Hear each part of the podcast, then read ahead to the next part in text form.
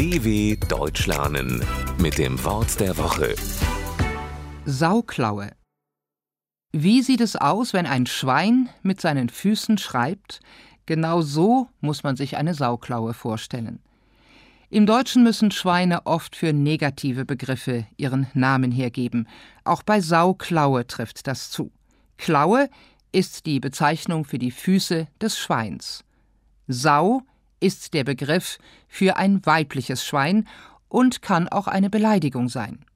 Würde eine Sau schreiben, was sie ja nicht kann, dann ist eins klar, man könnte es nicht lesen.